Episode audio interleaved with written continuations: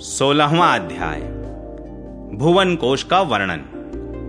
राजा परीक्षित ने कहा, मुनिवर, जहाँ तक सूर्य का प्रकाश है और जहाँ तक तारागण के सहित चंद्रदेव दीख पड़ते हैं, वहाँ तक आपने भूमंडल का विस्तार बतलाया है। उसमें भी आपने बतलाया कि महाराज प्रियव्रत के रथ के पहियों की सात लीकों से सात समुद्र बन गए थे, जिनके कारण इस भूमंडल में सात द्वीपों का विभाग हुआ। अतः भगवान, अब मैं इन सब का परिमाण और लक्षणों के सहित पूरा विवरण जानना चाहता हूँ। क्योंकि जो मन भगवान के इस गुणमय स्थूल विग्रह में लग सकता है, उसी का उनके वासुदेव संज्ञक स्वयं प्रकाश निर्गुण ब्रह्म रूप सूक्ष्मतम स्वरूप में भी लगना संभव है। अतः गुरुवर, इस विषय का विशद रूप से वर्णन करने की कृपा कीजिए। श्री सुखदेव जी बोले, महाराज, भगवान की माया के गुणों का इतना विस्तार है कि यदि कोई पुरुष देवताओं के समान आयु पाले तो भी मन या वाणी से इसका अंत नहीं पा सकता। इसलिए हम नाम, रूप, परिमाण और लक्षणों के द्वारा मुख्य मुख्य बातों को लेकर ही इस भूमंडल की विशेषताओं का वर्णन करेंगे।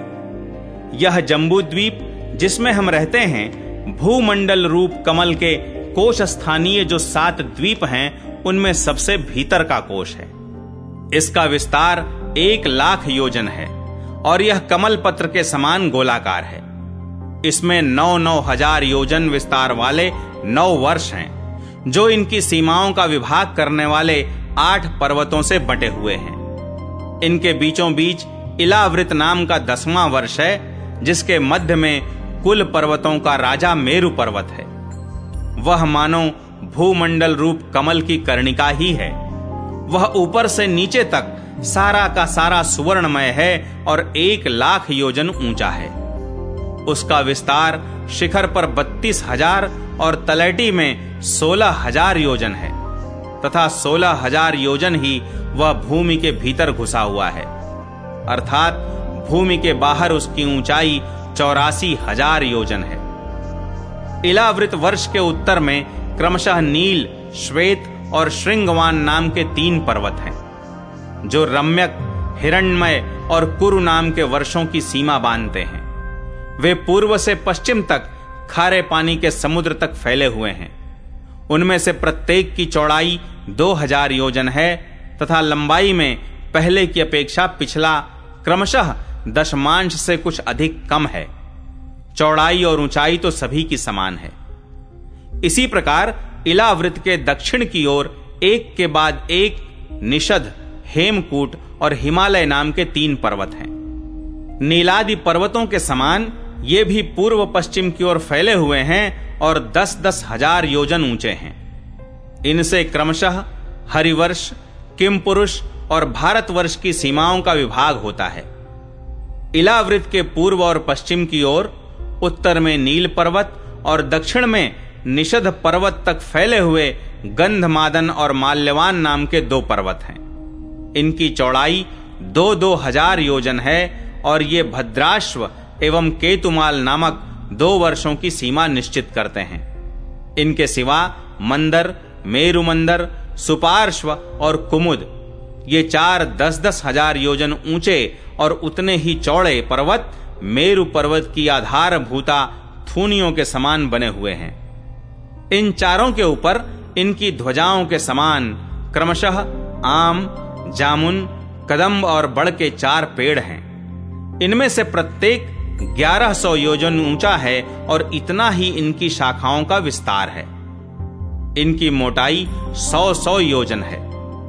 भरत श्रेष्ठ इन पर्वतों पर चार सरोवर भी हैं, जो क्रमशः दूध, मधु, ईख के रस और मीठे जल से भरे हुए हैं।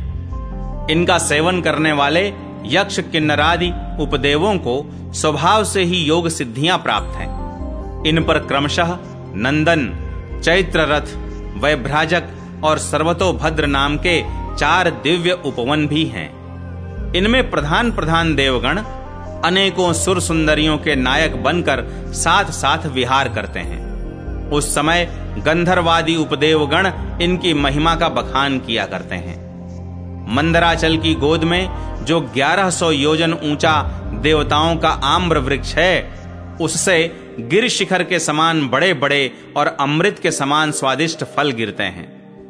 वे जब फटते हैं, तब उनसे बड़ा सुगंधित और मीठा लाल लाल रस बहने लगता है।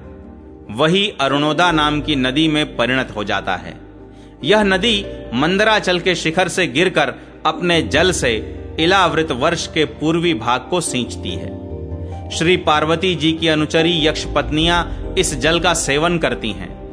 इससे उनके अंगों से ऐसी सुगंध निकलती है कि उन्हें स्पर्श करके बहने वाली वायु उनके चारों ओर दस दस योजन तक सारे देश को सुगंध से भर देती है। इसी प्रकार जामुन के वृक्ष से हाथी के समान बड़े बड़े प्रायः बिना गुठली के फल गिरते हैं।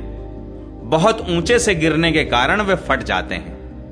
उनके रस से जम्बू नाम की नदी प्रकट होती है, जो मेरु मंदर पर्वत के दस हज़ार योजन ऊँचे शिखर से गिरकर इलावृत के दक्षिण भूभाग को सींचती है। उस नदी के दोनों किनारों की मिट्टी उस रस से भीगकर जब वायु और सूर्य के संयोग से सूख जाती है, तब वही देवलोक को विभूषित करने वाला जाम्बू नद नाम का सोना बन जाती है। इसे देवता और गंधर्वादी अपनी तरुणी स्त्रियों के सहित मुकुट, कंकण और करधनी आदि आभूषणों के रूप में धारण करते हैं। सुपार्श पर्वत पर जो विशाल कदम्ब वृक्ष है, उसके पाँच कोटरों से मधु की पाँच धाराएँ निकलती हैं। उनकी मोटाई पाँच पुरसे जितनी है।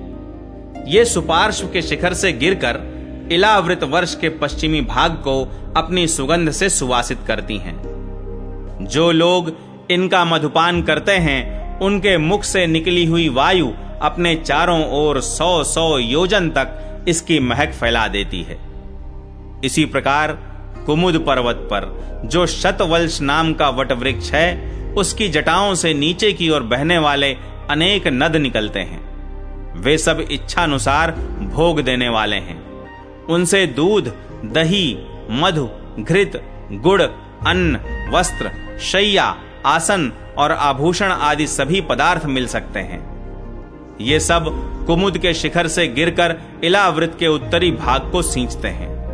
इनके दिए हुए पदार्थों का उपभोग करने से वहाँ की प्रजा की त्वचा में झुर्रियाँ पड़ जाना, बाल पक जाना, थकान होना, शरीर में पसीना आना तथा दुर्गंध निकलना, बुढ़ापा, रोग, मृत्यु, सर्दी, गर्मी की पीड़ा, शरीर का कांतिहीन हो जाना तथा अंगों का टूटना आदि कष्ट कभी नहीं सताते और उन्हें जीवन पर्यंत पूरा पूरा सुख प्राप्त होता है।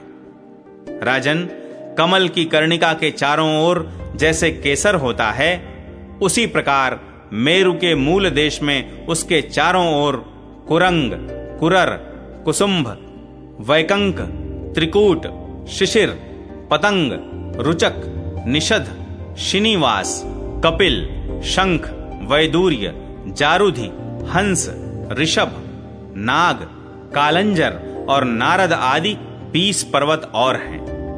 इनके सिवा मेरु के पूर्व की ओर जठर और देवकूट नाम के दो पर्वत हैं, जो अठारह अठारह हज़ार योजन लंबे तथा दो दो हज़ार योजन चौड़े और ऊँचे हैं। इसी प्रकार पश्चिम की ओर पवन और पारियात्र, दक्षिण की ओर कैलाश और करवीर तथा उत्तर की ओर त्रिशृंग और मकर नाम के पर्वत हैं। इन आठ पहाड़ों से चारों ओर घिरा हुआ सुवर्णगिरी मेरु अग्नि के समान जगमगाता रहता है। कहते हैं, मेरु के शिखर पर बीचों बीच भगवान ब्रह्मा जी की सुवर्णमयी पुरी है, जो आकार में समचौरस तथा करोड़ योजन विस्तार वाली है। उसके नीचे पूर्वादि आठ दिशा और उपदिशाओं में उनके अधिपति इंद्रादि आठ लोकपालों की आठ पुरियाँ हैं। वे अपने अपने स्वामी के अनुरूप उन्हीं उन्हीं दिशाओं में हैं तथा परिमाण में ब्रह्मा जी की पुरी से चौथाई हैं।